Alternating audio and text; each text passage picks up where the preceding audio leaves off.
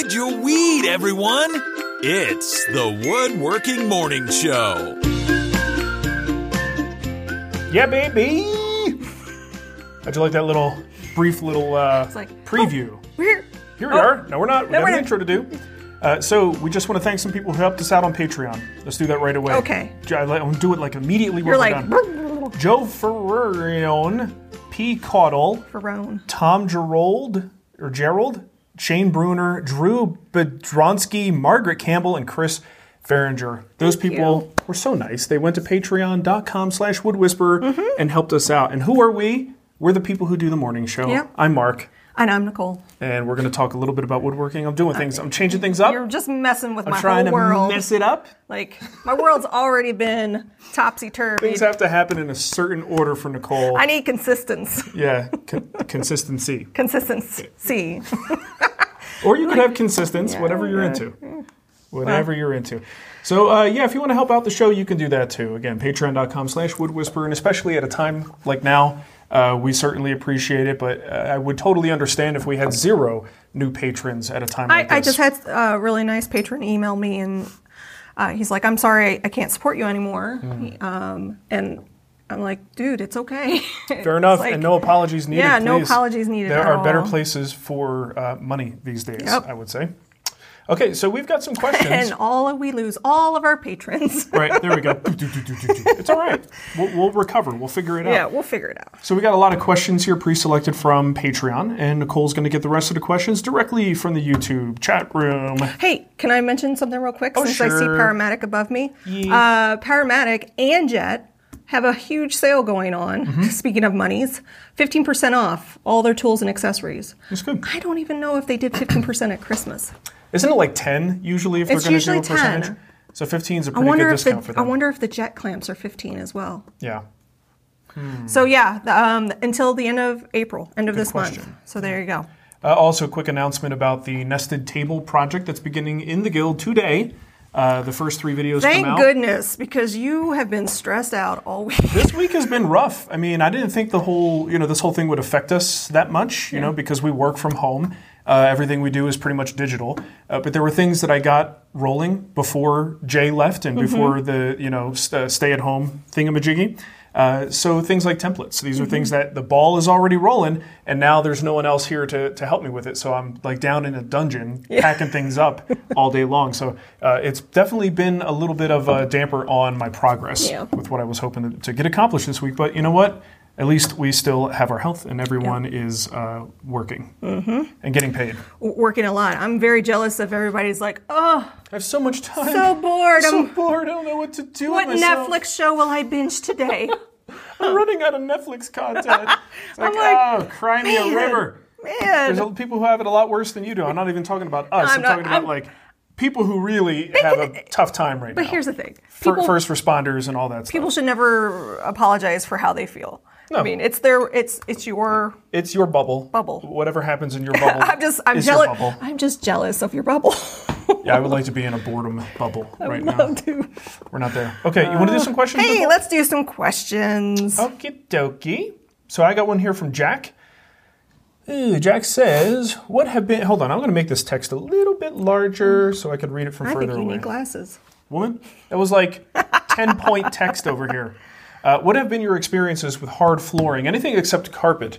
And do you have any recommendations or warnings? I'm trying to figure out what will be low to no maintenance and pretty much last forever in a cold climate. And I want uh, hydronic radiant heating in the floors, but I'm pulling my hair out looking at all the choices for flooring. You know, a shop doesn't need anything really fancy. You could find, uh, you know, plywood. You'll see some people actually will use plywood for flooring, basically subfloor, and then maybe put a nicer layer on it instead of like OSB or something like that. I don't have a whole lot of experience in that area. I did look into this stuff a few times. I know when we moved here, we talked about putting down uh, a level floor and what that would do, and we decided against it. Um, but generally speaking, having all the sleepers laid down on top of the concrete and then having the plywood on top of that, it opens up some possibilities, you know, for running power. Some people put dust collection in there if you could afford the loss in height. Uh, and there are advantages to be able to take, um, you know, a drill and remove some screws and access a section of the floor beneath, that, that might be something that's attractive to you. So, uh, you know, for a shop, it just does not have to be anything too fancy. Now, if you want something that looks fancy, then you might go, you know, looking at um, dealers of inexpensive flooring or like uh, B stock flooring or something like that that uh, you can get a good price on. But that's going to cost a lot more money, a lot more in the install, and a lot less in the way of like future upgradability or making changes if you have done things under the floor. So uh, a lot to think about, a lot of choices there, and I can see why you'd be racking your brain over it because that's that is a tough choice if you are going for something like wood or uh, you know composite materials. So I don't know if I helped you there, Jack, but it, I, I feel for you. Um, I got one here from Araya. Araya Woodworks. When building drawers, how do you decide the depth? Is there a standard depth, or do you just pick a random depth based on what you want and need? Okay, so uh, I don't really think about it much. If if a lot of times a piece of furniture that has drawers in it uh, there is a overall size that makes sense for it, right? Or a space that it's going to go in, right? So it can't be any bigger than this, has to fit in that space. That's your outer dimensions. And then you build from the outside in, right? So there's really, the project itself is dictating the size of the drawers. There are times though where, you know, maybe you can make it as big or the, the size doesn't matter that much. In that case, you probably just want to think about practicality. Sometimes an incredibly deep drawer doesn't really make a whole lot of sense. You know, it's very difficult to get to everything in the back, or so much of the drawer. Let's say you have like a full extension slide. So much, the, so much of the drawer is hanging out to almost make the piece unstable, and uh, you know, like a chest of drawers have potential to tip. So you got to be careful of that too. But I would say 99% of the time, it's dictated by the outer dimensions of the piece that I'm building. Keith Keegan just did a super chat and said, "You're probably sick of this topic." Nope, we love it. Yep. Whatever it is. Uh, whatever it is, we love it. Uh, but you, but do you have a final-ish recommendation for chisels? I happen. What happened to the Japanese chisels?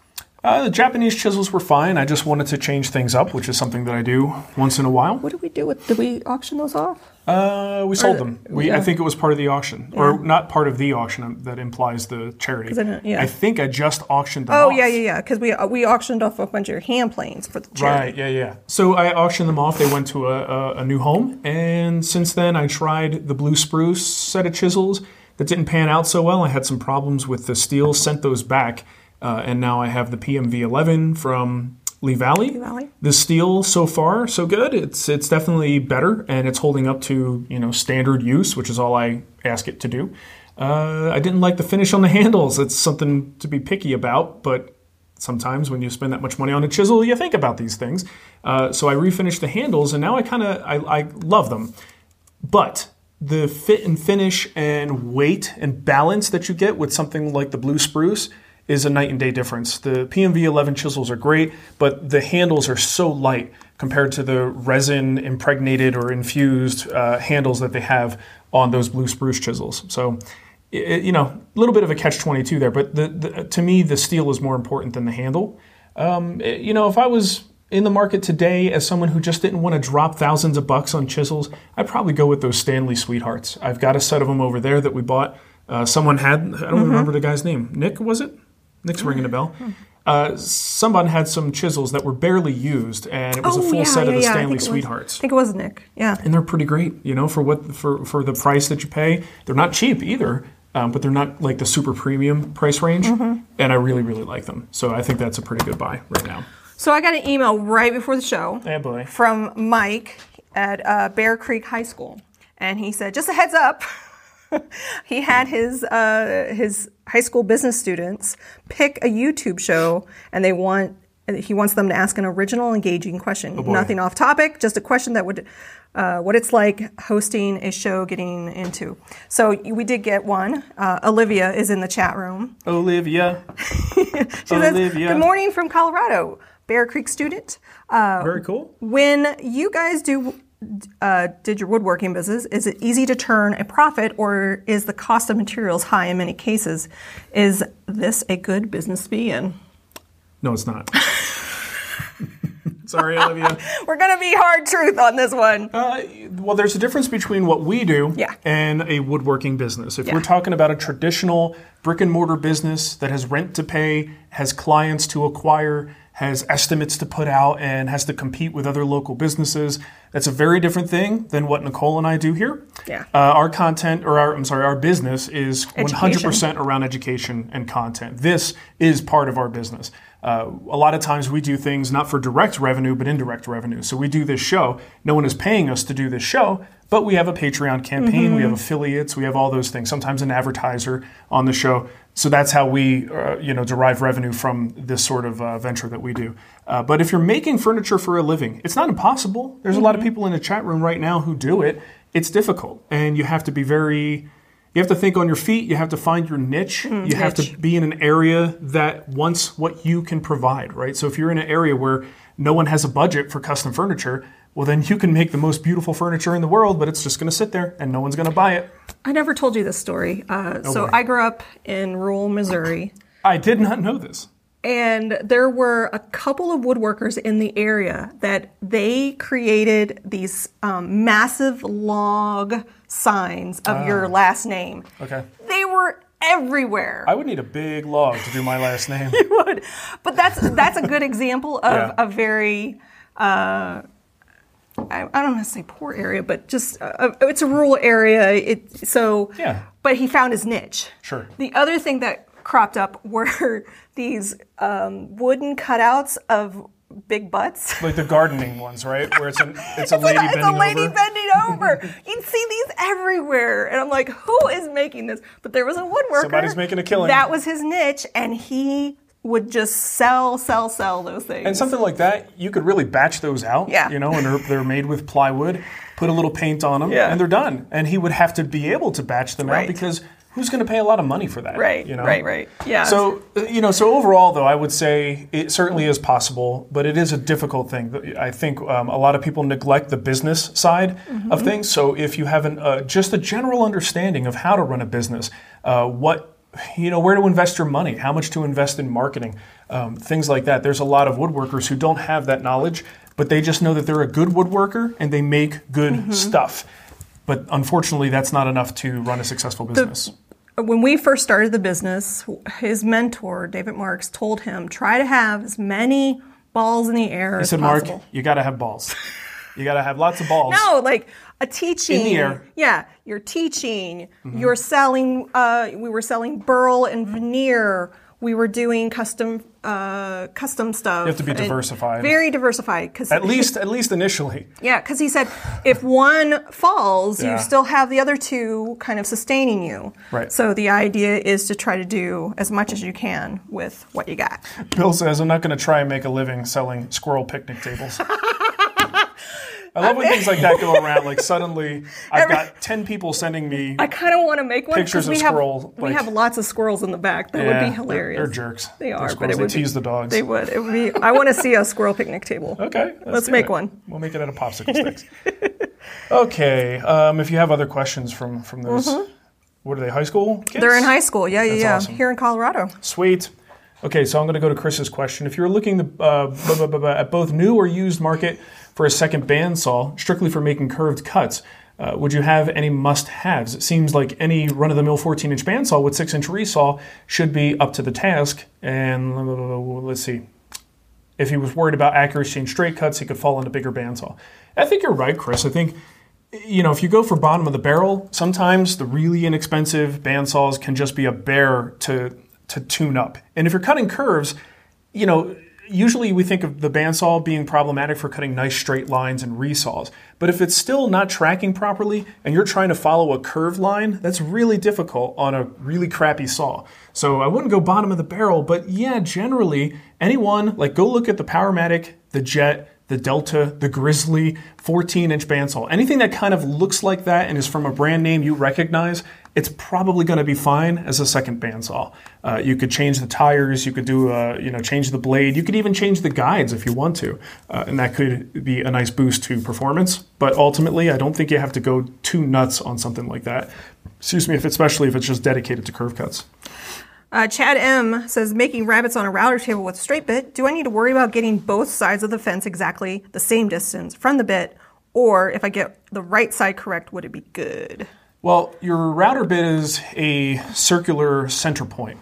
So let's think of it like that. Your fence can be, and I'm assuming, I don't know if you have a two sided fence, like a, a, split fence, or if it's a single, but you could have that fence anywhere at all, as long as the distance between the bit and the fence at that point of the bit is what you need it to be, it's going to be fine, right? Uh, you do want to make sure if it is a split fence that those two are parallel. You want them to be a nice straight line across, but you can go in any angle you want, and as long as you're going from right to left as you go across that bit, it's going to be perfectly fine. That's one of the things about router tables I think can be confusing to people. They think they need to be perfectly, this fence needs to be square to the table. And if it's at all cockeyed, it won't work. And it's like, it doesn't work that way with a circular bit. You could be on a 45 degree angle and still get a perfect result, uh, you know, as long as everything is set up properly. all right, I've got one here from, let's see, Benjamin Bodner, Dr. Ben Bodner uh, Esquire. He says, I know staining wood really comes down to personal preference, but I'm looking for some direction. I'm using the or uh, building the grandfather clock in cherry. Would you stain this or leave it au naturel? If stain, can you point me in the right direction for a color to start with? You know, I I don't like to stain cherry if I don't have to. Cherry is just one of those woods that's beautiful on its own. I was just washing the cherry spatula this morning, mm. and you know it gets a lot of exposure. It, it's uh, obviously it's a spatula, so it gets washed and cleaned. It's still in pretty great shape for what it is, but that dark cherry, the natural dark cherry color, is so nice, and it's it's Mother Nature that did that.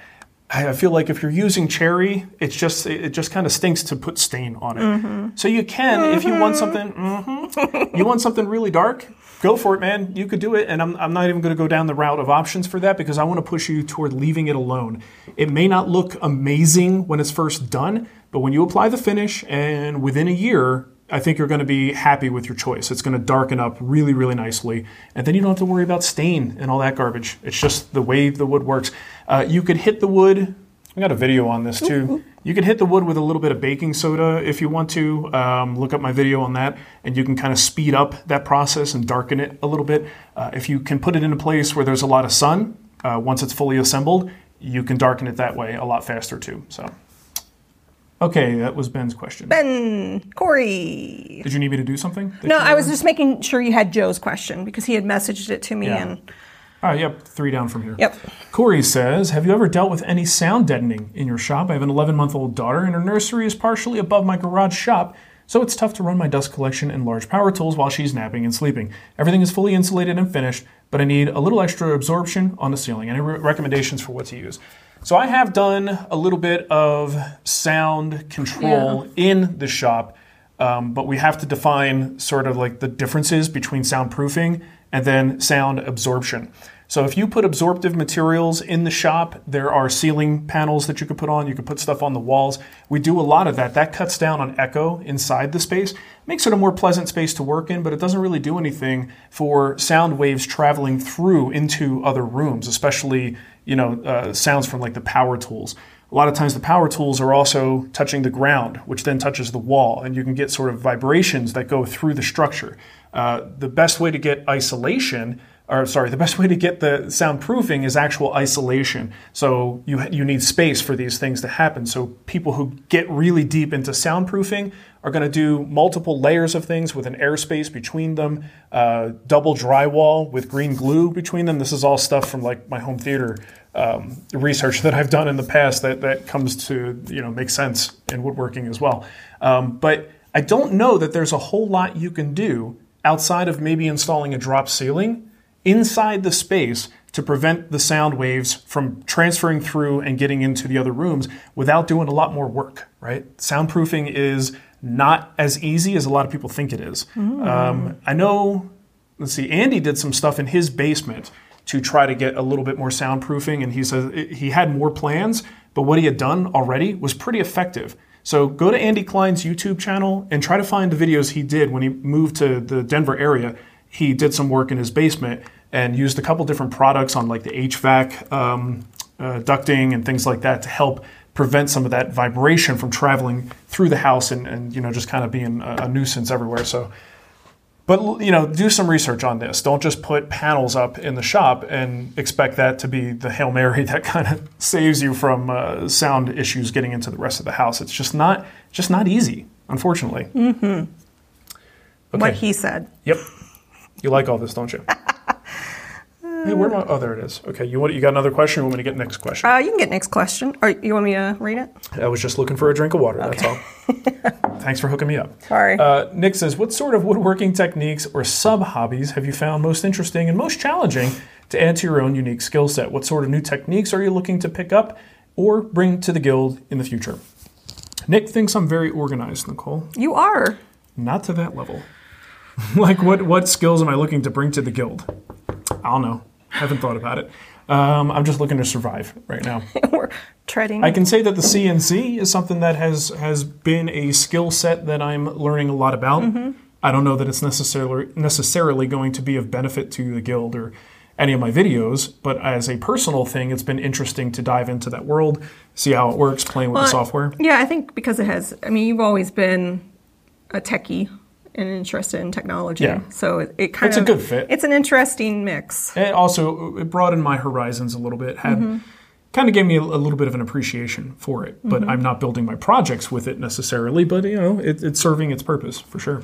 That's true. Um, but you know that a lot of times, Nick, the unique skill sets come with guest instructors, and I do like to add to my own skill sets. But that process is slow, painfully slow, because of the type of business we run. Um, so sometimes it's just easier. Let's say we wanted to build a boat. I'm probably not going to fuddle through that myself. I'm going to go to someone who knows how to build a damn boat, and we're going to document it and show you how to do it, and then I could learn at that same time.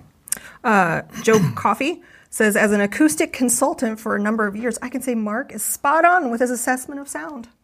Aha! he knows a thing or two, Nicole. I thought, thought you would like that. yeah, that's good. Now I listen to a lot of home theater podcasts. Um, one of my favorite ones uh, is uh, the HT guys and HT um, guys. and AV Rant, and especially the guys on AV Rant. They answer soundproofing questions Mm-hmm. all the time, and it's always like kind of the same answer. Uh, people have to understand the difference between the, the transference of sound through a wall versus just calming down the sound within a space. Well, uh, is it Ar- Aria on HT guys? Ara. Ara. So he's he got into woodworking. Or as a woodworker, Yeah. So he's uh, over the years, you've you've slowly broken I, them uh, down to come to woodworking. Yeah, I kept I kept giving him voicemails, being like, "It's Mark from the Wood Whisperer. I do cool things over here." Hi. Uh, but yeah, like Ara you. is uh, OC Reclaim Treasures Ah. on Instagram. If you want to follow, uh, it's funny because it's it's just about woodworking. There's no home theater uh, on his account, but it's- it's Treasures? Cool. OC Reclaimed Treasures, Ah. and it's on Instagram. He makes cutting boards and he does uh, speaker builds Oh, that's as well. cool. Yeah, it's pretty I cool. know. Okay, where am I? Okay, where are you? Joe says, Greetings, Mark. Just in case this didn't make the question list, I wanted to ask, what was your first commission piece and how did it turn out? I like this question. The first commissioned piece was the the second bookcase. yes. That one- your mom's a friend, of my mom's said, "Oh, that looks nice." Which I don't know what the hell she was thinking because it was awful. The one I made for my mom, mom. that she saw, she liked and wanted to pay me to build another one. Uh, and that Just cuckoo. and it was a um, it was like a Santa Fe. Yeah, It was- we were in Arizona at the time, so it's kind of had that little step down at the top on the top rail. It was that the second one that I built for her way better. Like I Yeah. learned a lot on that first build, Yeah. And the second one came out. I was much more proud of it. The first one doesn't exist anymore because it was that bad. Yeah, Um, I, we don't have a picture of the first one, but I do have a picture in the second one, and it's since you're uh, a patron, you have access to it. oh, that's right. You put up I my old put I put up his old project. It's a it's a it's a picture of me humping it. Actually, It's called Throwback Friday. it's what I used to do to my furniture when I was done with it. I was so proud. yeah. There it is. Couldn't help myself. hey, you know, Oh, that's awesome. I'm just uh, true to myself. That's all. So. I'll, I'll put a link uh, in the in the chat for the Patreon post. It was good stuff. Oh, that makes me laugh. Tony Tang says, I used wipe on poly on a plywood piece. I sanded the whole thing after two to three coats. Couple days later, the plywood veneer is still smooth, but some of the iron on edge banding and exposed plywood layers became rough. What's going on? Also, what's the best way to edge a curvy piece? uh, such as acute angles, and I know, I know Marcia probably, but the guy I should be asking questions. I that that I think you might have misspelled something because I'm confused by that. Anyways, as far as the roughness goes, you know the, the iron-on edge banding. It's a very thin veneer and then a layer of glue. It's just different material, and not all materials are going to respond the same way to the same finish treatment. So if it feels a little bit rough, that's just the way the grain is responding on that iron-on stuff. So you're probably going to want to give that a light sanding, and uh, obviously you got to be careful how much you work it. That iron-on stuff is kind of fragile, um, but that's just what happens sometimes. I mean, if you just do solid uh, edge banding on a piece of plywood, a lot of times you're going to get different results on the flat plywood layer versus that little piece of trim, just because it's different materials. So it, it just is what it is. Um, as far as curvy stuff, I don't do much edge banding, um, let alone on curved pieces.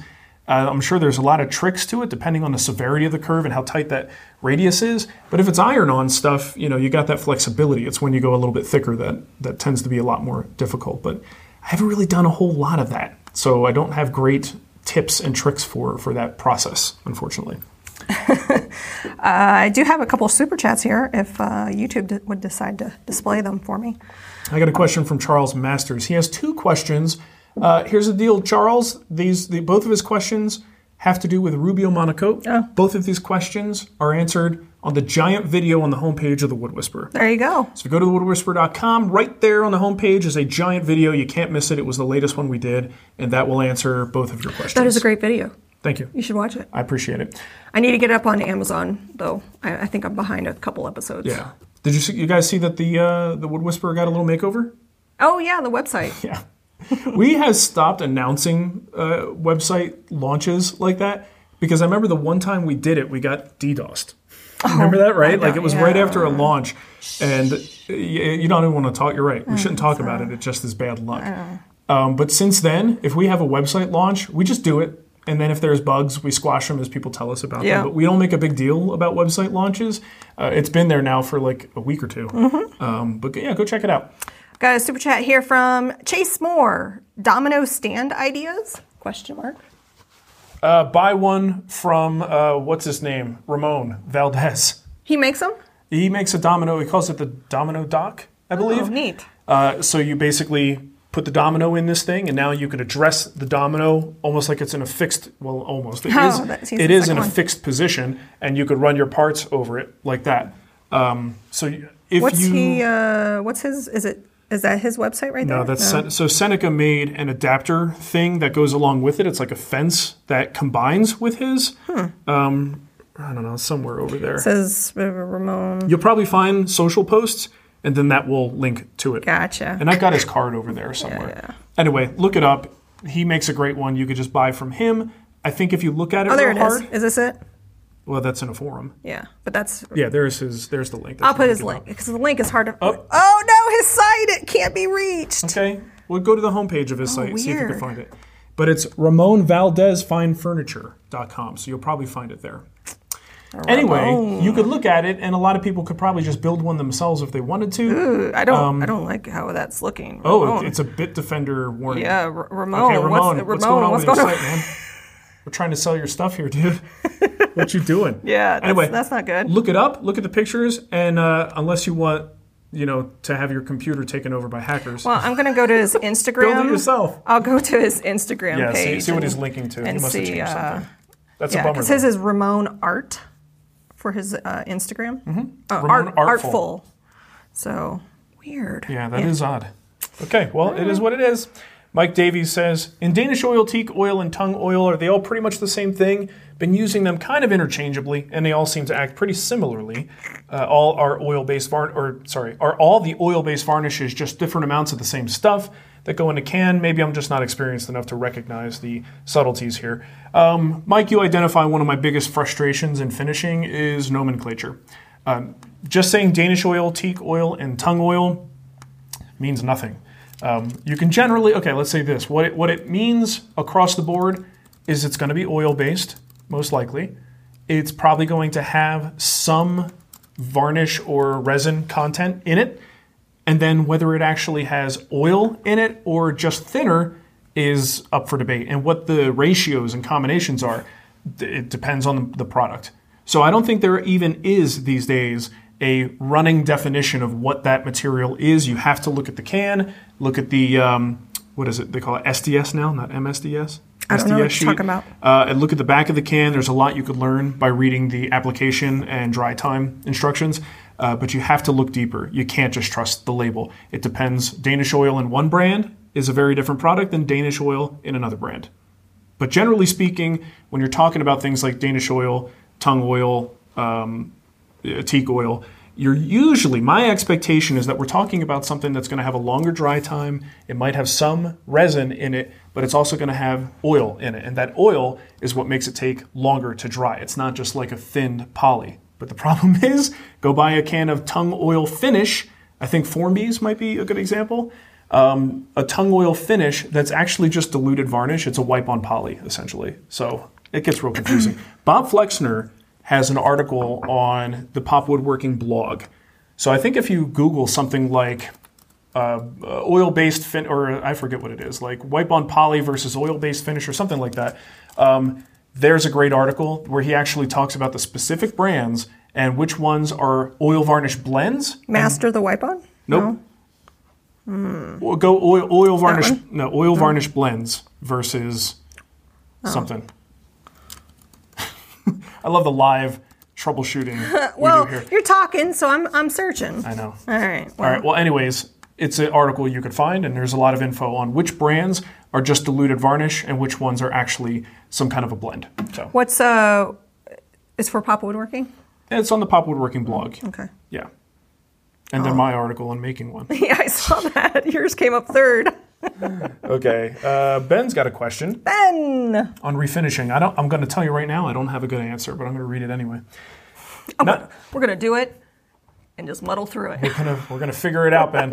Uh, not everything has clean, crisp connections that you can just get a flat scraper in. Inevitably, there is some piece of detail work that is a bit more of a pain. How do you work with stripping pieces to get them ready to be refinished? Are there any techniques, pieces of equipment, etc., that we should look into? Is it um, more of a tiny piece of sandpaper and hate your life type situation?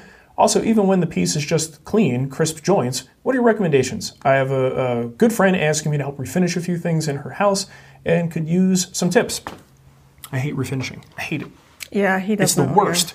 Uh, even the simple things, like a simple door with just a couple basic, you know, And everybody panels. has opinions about it too. Oh, sure. Oh my gosh. Just getting into those little, you know, eighth inch reveals where it drops down, or a quarter inch reveal where it kind of drops down to the panel. Getting that in there and just getting all the, the paint or whatever else is on there without damaging the wood that's underneath it, it's a royal pain. And I, a lot of times I try to scrape as much as I can. So I'll get like a, you know, a paint scraper, um, one of those deals with a handle on it. So you just take a file and you can kind of burnish it to get that that really. It's a very rough burr. Don't think like fine woodworking burr. Think we're just trying to scrape this crap off of there. And big big strokes like that, you could pull most of it off because I don't want to work with the stripper material. Some of that stuff is just so nasty. You want to work a stripper? I don't want to work with strippers, Nicole. they always ask me for ones. I don't, and I don't even carry cash.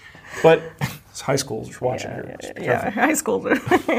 But you know, you can kind of get most of it off of the flat surfaces, and then that's that much less chemical nonsense that you have to deal with.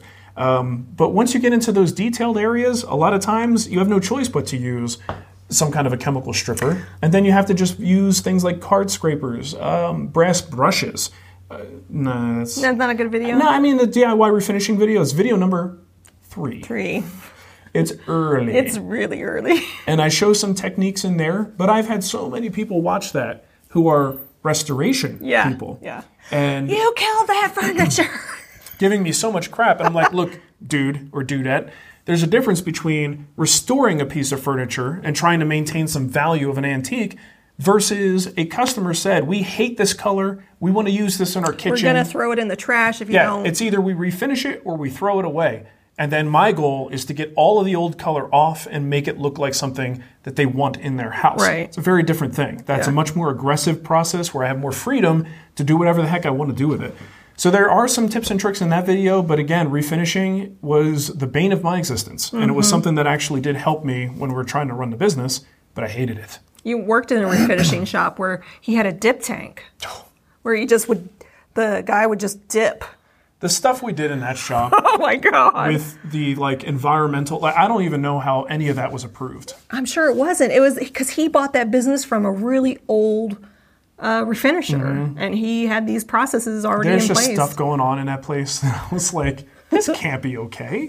Is this? Are we allowed to do this? This can't be okay. oh, my boy. gosh! Okay.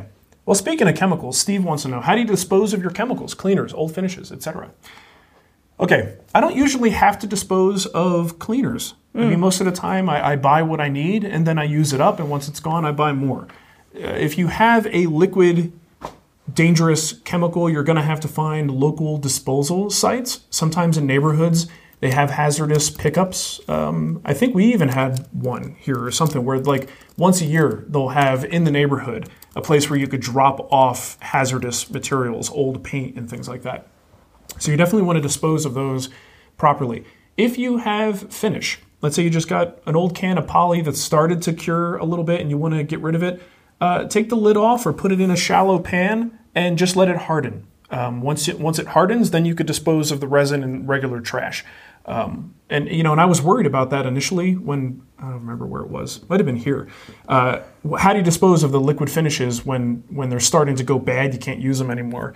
And I talked to someone. I can't remember who I called, but it was a local waste disposal place, and they said for things like that, it's best to just let them cure and then throw away the resin in the regular trash. And that that's not like unless you're producing insane amounts of this waste, Yeah. it's not something that's much of a factor. Interesting. Yeah, that's that was the advice I was given. Very, very interesting. I just wanted to uh, say thank you to uh, Kevin Wixon. He made me a 3D printed um, bias tape. Oh, you were talking about that. Yeah. So the way that I do my my mask is I use fabric for the straps, but I have to take the fabric and I have to fold it with my fingers. And my, these two fingers are so sore now because I'm always like going and I'm ironing, I'm doing this. lot so work. he made me one. Thank you. It hasn't come yet. I'm sure it'll come later on today. Very so nice. I'm very excited to, to get that. I know somebody has a 3D printer. we probably know a lot of people Yeah. with 3D printers. uh, let's see. Tommaso says, Domino question for Nicole's husband. What's your process for gluing up dominoes? Do you paint it on the mortise or on the domino? Do you splooge it into the mortise? Uh, even it out with a brush? Okay, I, I do different things depending, Tommaso. Sometimes if I'm just using a dominoes to help align a panel, I don't care about glue. I'm going to put glue on the edge so that the boards coming together have plenty of glue, but I don't worry about the dominoes. Uh, if I have time, I might put a little bit into the mortise and just let it catch what it catches. Uh, when I'm actually using it for real deal joinery, the ideal situation is a little bit in the mortise and a little bit on the tenon. And inevitably, when I push that tenon down, get a little bit of squeeze out on the top. So sometimes What's that? notifications. You, you, you finished a circle already? Nope. Nope. It's actually our thing blocking a phishing attempt on someone's computer in the house. What? Later. Oh no! It's a whole thing. our kids are spending money right now on our, our credit cards. Jesus. So, the heck was I saying? I don't know. Oh, so you push the domino in. So a lot of times, I actually only have to put glue on half the domino. So I pop that into the mortise, the glue comes up, then I grab my glue brush and I drag that glue up on the rest of the domino, and it's kind of a more efficient way to go, uh, as opposed to trying to paint the entire domino, pop it in place. So that, that's one of the tricks that I do. I, I kind of like uh, you being referred to as Nicole's husband. I'm sure you do. It's not incorrect. I know. Uh, Stumptown Woodworks, this is my last question Okay. I have here. Actually, you have more. no, Nicole, this is That's I'm your last question, but I have more. No, I'm done. I'm done. if your shop were only a two-car garage, 22 by 24 or so, would it still? Uh, would you still hard pipe a dust collector? Moving it from tool to tool sounds terrible, but currently I move things around in the shop, often depending on the size of the project. Nine foot dining tables are not unheard of. Or would you compromise and try to keep a table saw stationary, pipe it to, and put drops on one of the walls that you can connect only when you need to? It's keeping a wide open space that I'm struggling with in deciding whether to hard pipe the DC system. Yeah, you know what? I that, you bring up a valid point. Once the shop gets to a small enough size, ducting becomes a little bit more questionable. Even uh, you're asking about my situation, I would still put the piping in because I'm not moving my stuff around. You sound like you have a mobile setup, in which case ductwork isn't necessarily as you know helpful for your situation. It sounds like you do need a mobile solution. A good compromise, you just brought it up yourself. A good compromise is having a drop that's kind of, or, or maybe a couple of drops that are just kind of like. Um, they're the locations that can be used for multiple things. So maybe you have a 10 or 12 foot flex hose attached to that that you just kind of wind up when you're not using and attach to the tools as needed. That's certainly an option. I would find that more pleasing to work with than a roll around dust collector. Um, but again, for me personally, I like to have my setup pretty static. I don't want things to move any more than they have to. So my table saw, my band saws, these things aren't really moving, so I need those drops, even in a small space. I would do that. When we were in um, Arizona, we moved into the smaller shop. I actually did do a little bit of uh, duct duct work in there. I mean, it's, it was tight, but I don't move my stuff around very often. Yeah. Robert Price did a nice super chat. He Mm-hmm. says, for whatever method you can legally get coffee right now. And that is, we brew at home. Legally, legally, we brew at home. Dunkin' is still serving? I drove by Dunkin' yesterday. I'm you like, were tempted, weren't you? God, I want a coffee. I know it's it's tempting. I've thought about it too. It's just we're- that we're- that's the rule we decided to do for ourselves. Everybody's we drew a different. line in the sand, Yeah. and so that's where our line is. yeah. Until May, probably. All right. Slumming it with this coffee. It's still good, and, and I'm getting to use all my wonderful coffee mugs. This is my Col- Colorado coffee mug Yeah. from Starbucks. Yeah, it's fine. It's This is- coffee. and this is a beautiful mug that I not too made you. Oh, yeah, with the kids on it? Yeah, It says family. yeah, I got that on I don't know, Family. Snapfish or something It like says that. family. Family. All right, we got a question here from Andy. He said at the beginning of the show, "Hey, Mark, I got a really great deal on lumber at my local box store. Would they need to get rid of because a lot was warped? Is there an easy way to straighten it? So, can I do some glue ups? No planer. Point to this question real quick. Right here, up here. He ha- ba- basically got a lot of warped lumber, and he wants to know how it can be salvaged. I don't straighten warped lumber. Yeah. You know, by force. Do you do? It's gonna go back to the warp. It can. It Yeah. can. You're fighting nature at that point. A lot of times, that's why we mill the wood to put it into a new shape, and then hopefully it stays that way. Uh, but if, generally speaking, I avoid really warped stuff because it just tends to want to be what it is. He says, "Can he do some glue ups? No planer. I mean, you, Yeah, ultimately, what I think you probably want to use that stock for is smaller stuff. Mm. Because if you got a big warped piece, but you cut it into small sections, you effectively reduce the amount of distortion and warp that are that's happening if you are taking it in small pieces. So if I did have a good an opportunity to get somewhat warped material at a really good price, that's what I would do. I would be holding on to that not for big projects, but just for smaller projects where that warp can be reduced by making the pieces smaller. And there, I don't know, man, there might be tricks for, for somehow hitting it with moisture and clamping it into a certain position to try to get the warp out. But that doesn't sound like a fun way to go that, at all. And I don't know that it would work that well either. I'm going to bump up this question uh, from Bump it up, bump it up. Connell, Connell, right? He says, uh, "My kids want to know if you've ever used a tiny spoke shave for anything." So his kids are watching, and I A do. tiny spoke shave? a tiny spoke shave. Like, well, I have full you have a size. little. You don't you have a little tiny one? No. I got a full size spoke shave. It's kind of small, I don't know. It's, I mean, it's, it's a regular size Yeah. spoke shave. but not a tiny one. I've never had an opportunity to do they use make a tiny ti- spoke Do they shave. make tiny spoke Well. Lee Valley probably does. Lee Valley has a whole line of kids? miniatures. Is it like for kids? No, it's like for people who want small tools. Oh, I think they actually have a fully functioning line of miniatures. Correct me if I'm wrong, chat room, Lee but I'm Valley? pretty sure they do. Yeah, miniature. Oh, look, yeah, they do. They've got all kinds of little tiny. Oh my God, they're so cute. Oh, they're adorable. They're Oh little teeny God. tiny things. Why is everything when it's so small so cute? Because I don't What know. is with that? Because their eyes get bigger. we need to watch that movie where uh, the people decide to shrink themselves. Matt Damon is like tiny. Honey, I Shrunk the Kids. No, it's not Honey I Shrunk the Kids, Which is coming back, by the way. Rick Moranis Is it? Yeah, he's coming out of retirement. I think we could all use a little more Rick Moranis. I would in our lives. love some Rick Moranis. Let's be honest. Oh, that's cute. Uh, all right, we got more questions over here. We got a question from Renstar. What was the clamp with the wide registration surface that you used in the guild video to cut the miters?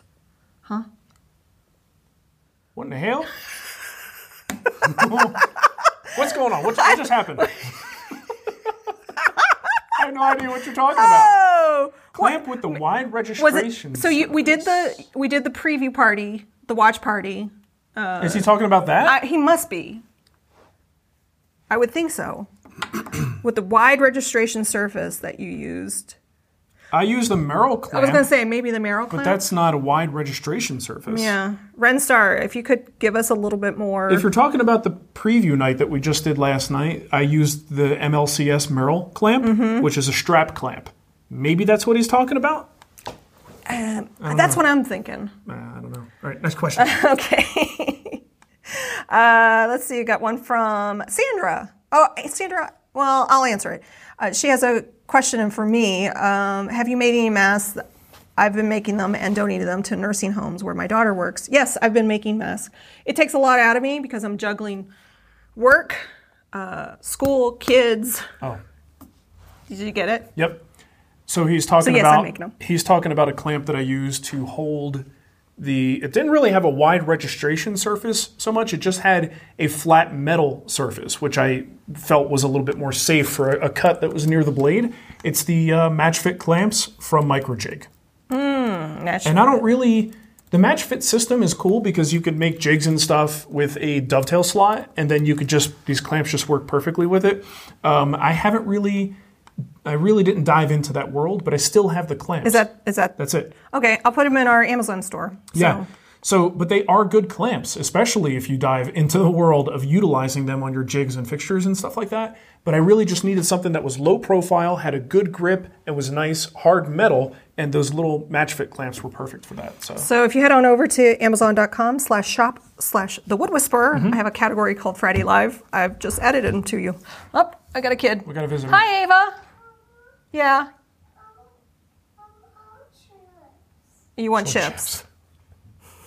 yeah. Okay, I'll give you some chips. Hold on. She's standing there in her underwear. So you can read uh, my Scottsdales What's the next one after that? and then Oscar. so order? it just yeah, Okay. all in order. Here, you know what you can do? You want some more coffee? Of course I do. All right. Thank you. I'll get you appreciate chips. it. I'll get you chips. Okay, Michael says, Michael Stockdale says, I'm building a table for my big green egg. Yes! Out of Ipe decking material, five quarter by six. Is it possible to glue Ipe, or do I have to screw the entire project together? Ipe is so hard. It is. It is hard. I've never worked with Ipe. What's up, Doug? How you doing, pal? I haven't worked with it much, but to my understanding, you should be able to glue it. You may want to look into um, polyurethane glue as an option. You may want to look into wiping your glue joints down once they're freshly milled.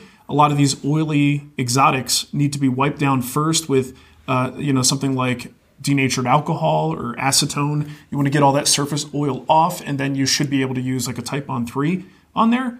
But to my to my knowledge, you should be able to glue it based on that. But this is an outdoor project. Uh, you know, I don't see any reason why you couldn't also reinforce joints with screws if you have the opportunity to do that, um, or drawbore pegs or something, something a little bit additional, something in addition to the glue, just because it's an outdoor project and it's holding a lot of weight. Um, I've got a project coming up. Ooh, well, as soon as I have time to do it, um, specifically for the big green egg. I've got a uh, XL that needs to be put into a cart, and I'm going to be building that. So I'm looking forward to doing that. Yeah, it is. It's 10:20. That's uh, that's chip time. Okay, Oscar says, "I've seen you use uh, different tabletop fasteners in past videos. Can you get Izzy skirt washers in Canada at the moment? Do you have a decisive?" Oh, he says can't get Izzy skirt washers. Do you have a decisive um, preference? You know, I wish I had this question ahead of time because there was a gentleman who made a improved tabletop clip and he sent me some samples. They were in my office. Pretty sure I brought them in the shop somewhere, but we cleaned and I don't know where they are. Dang it, I'm gonna have to go look in my email on this one, but it you know was a really good solution. I think it was even better than the Izzy skirt washers. Easier to use than that. Dang it. I wish I had an answer for you, buddy, but sorry, I don't. Um, outside of the Izzy skirt washers, you got classic figure eight fasteners if you want a hardware solution. And then, of course, you have shop made buttons that you could always do. Um, and I've used that many times, it worked great. Okay. Doo-doo-doo. Brian Jones. When you had your Lie-Nielsen planes, What made you go with a low angle smoother versus a traditional number four? You know, I just kind of got into the low angle world, and a lot of people, you know, once you get into that, you kind of like it. Hold on, need a drink. the low angle is also bevel up. So when you have a bevel up plane, you've got the option to use different irons that are ground to different um, to different angles. And depending on the angle, you change how the tool addresses the wood. It can make uh, make it easier to plane highly figured woods or really kooky woods. The dogs are having a wrestling match. Let's let's see how many things can happen that Mark just acts like everything is normal. like it's no distraction at all, no problem. Okay, settle down, Millie. Uh, so yeah, it's it's the bevel up format that makes things a little bit easier. And look, I'm not a hardcore hand plane user, and I'm not I'm not too proud to admit that the bevel up concept being very smoother. It's a simpler tool with fewer adjustments that appeals to me. I really like that. So between that and the versatility of being able to use a blade with a different uh, ground angle on there, to me makes the the low angle bevel up assortment of planes uh, to me the better option. Um, but there are plenty of people who just love classic standard bevel down planes.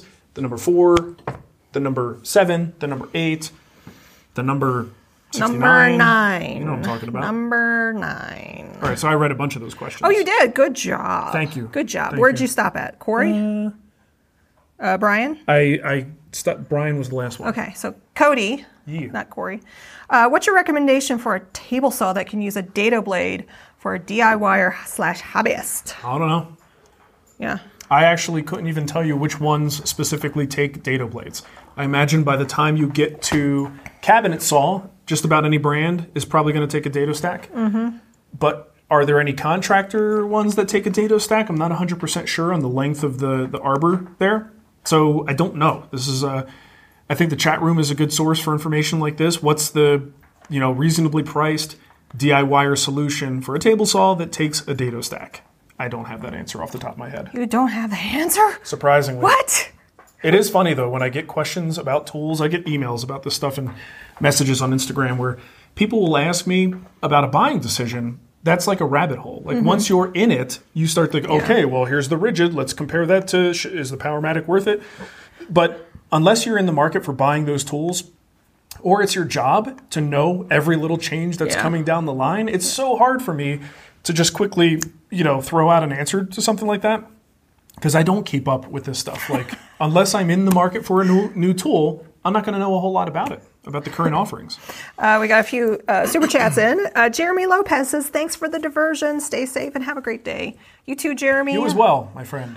Uh, Travis uh, Bart Barnes, Bartness, Uh-huh. gaming ta- gaming coffee table. Would ambrosia maple be okay? Sure. Yeah. Ambrosia Maple's pretty. Um, didn't we ask? I could have sworn we had that same question maybe one or two weeks ago. I don't remember. Someone asking about The days and the weeks are all blending. It's just day. I've- no yeah. Monday, no I feel like Tuesday. we had that question though. It's just a day. Yeah, and I think the answer that I gave was it could be a different person, Mm-hmm. coincidentally with the same question. Uh, that I think it's fine. I've got some ambrosia maple. The discoloration, it's not. It hasn't really, at least in the pieces that I had, didn't cause any like real soft spots or anything to worry about. So I think it would be fine as as long as you don't have any major issues with the material. Ambrosia. Have some of my ambrosia salad. It's delicious, Nicole. Thank you.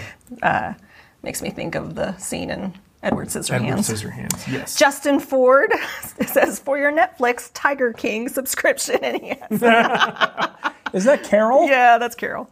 Very nice. I did watch that too. He watched it. I haven't watched it yet. I, I really, I don't know. Here's the thing. The only reason anyone's talking about this is because they're stuck at home and they're bored. Yes. It's not that great. It's not that It's weird and there's some very sad, shockingly unusual people Mm-hmm. and there's things going on, but it's not that great of a documentary. It's just it's sad more than anything. Uh, let's see. I got another question here from uh, Stumptown Woodworks. Had a Patreon question. Uh, if your shop were only two car, 22 by 24 feet or Already answered so. it. Oh, you did? Yep. Oh, never mind. Yep, got that one. Well, there you go. Uh, how about Raleigh's question? Nope. I have several I've heard several arguments for when to stop sanding. Some say 180, others say 220, or even 320 or higher. I know you favor 180, but can you give some examples of when to stop at 180 versus 220 or higher? P.S. Thank you uh, to you and and Nicole for all that you're doing for the community. So, do you have any? Sure. Thank you. You cut the compliment short. Well, I, I don't. I know. I, I don't. do that I don't take compliments I well. generally cut them out of the questions just because. Anyway, but I like. I do like reading them. Yes. Um, you know, kind of. I give you the classic spag answer. It depends. it depends. Depends on what you're doing. A lot of times it depends on the finish. So if I'm using something like Rubio, that's a finish where they don't want you to go past 150. Well, that's crazy. I'm not going to stop at 150. I'm going to take it to 180, but I'm not going to take it to 220. There are projects where I'm using maybe a traditional oil finish, not something like Rubio, just an oil and wax. In those cases, I might sand to 220, 320. I can tell you, for the most part, across the board, while you will find people who like to sand their entire project to 320 or even higher, those people are certainly out there and they find gratification in doing that or they find results that they feel justify the extra work. I'm going to say for most of us, with most normal sets of eyeballs, mm-hmm.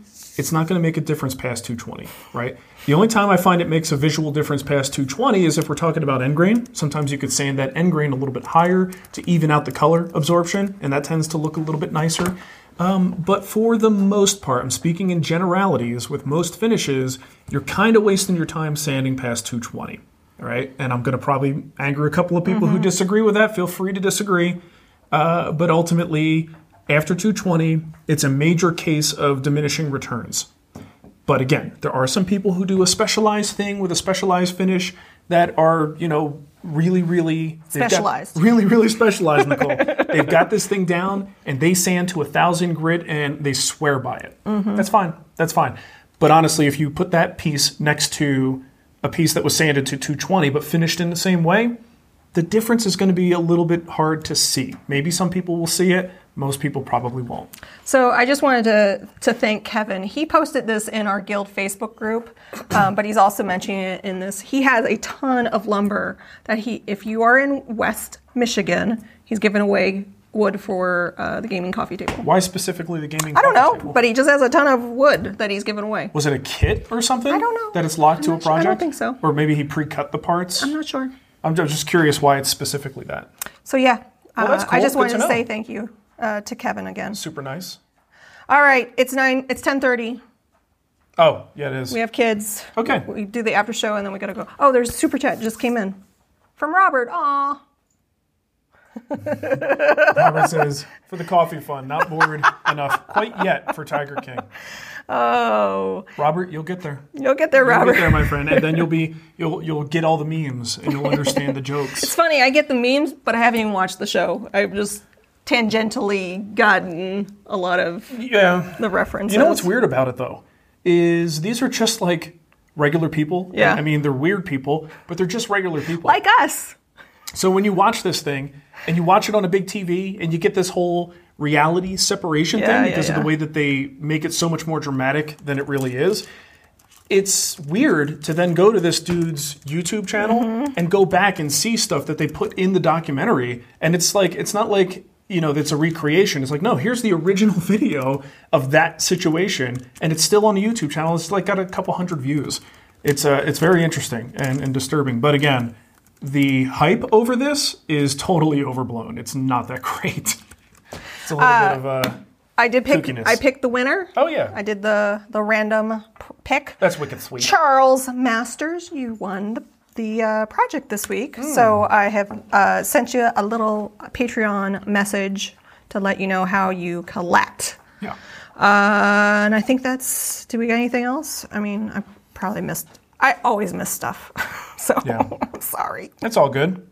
Okay, so Uh, oh, we do have a super chat that I missed. okay. Oh, uh, it's from Chase. Well, I feel bad when there's a super chat. Sure. Uh, what server are we starting the WoW Wood Guild for XPAC? Yeah, So uh, thank you, Chase, for reminding me because I need to thank uh, someone. Corey, Corey, you know who you are. Uh, thank you. I'm gonna get. I'm gonna go back in. I'm going back into WoW. are those codes? Yes. Oh boy. So Well, we got the we got the laptops. Yep. I'm gonna go back into WoW. You got you got to pick a thing, Nicole. I'm gonna pick WoW. You're making masks. You're making sourdough. I'm just all over the You're, place. you're all over the map. okay. Anyway, uh, we do have a after show. So if you are a subscriber on Patreon at any level, right? Yeah, you want to talk more about World of Warcraft? Yeah, we'll get into off-topic things. It usually uh, sways toward off-topic stuff in the after show. Um, but as soon as we stop here, I'm going to get a little drink, maybe go pee pee, and then uh, and then we'll start the after show. Okay. So uh, hey, stay safe. Yes. I hope you guys are um, getting through this tough time right now. And, and you know what? You know what I find is helpful. What this was whose advice was this? Vic. Right? Vic. Vic Hubbard Vic. gave some good advice. It's it's one of those times where you could find yourself glued to news sites. Well, not even glued. They they push it to you. Well, depending, well, you have to be on something to have it pushed to you. Yeah. But the if you can restrict yourself to reading the news, you know, maybe for 15 minutes a day, right? You just one time. Mm-hmm. he you said an hour. in. An hour's too much for An me. hour? Who puts an hour? Well, I, can't guess a lot it. of people do. Yeah, but I can't do an hour. I'll do like 15 minutes. I think that it really does a lot to help your sanity to just kind of check in, see what the status of things are, and then move on. Move on to something else. That's that. That helps me personally World of Warcraft. because you just get pulled into this Animal Crossing. Tiger King. Tiger King. All right, thank you for uh, for watching, everybody, and we'll uh, we'll catch you next time. Bye.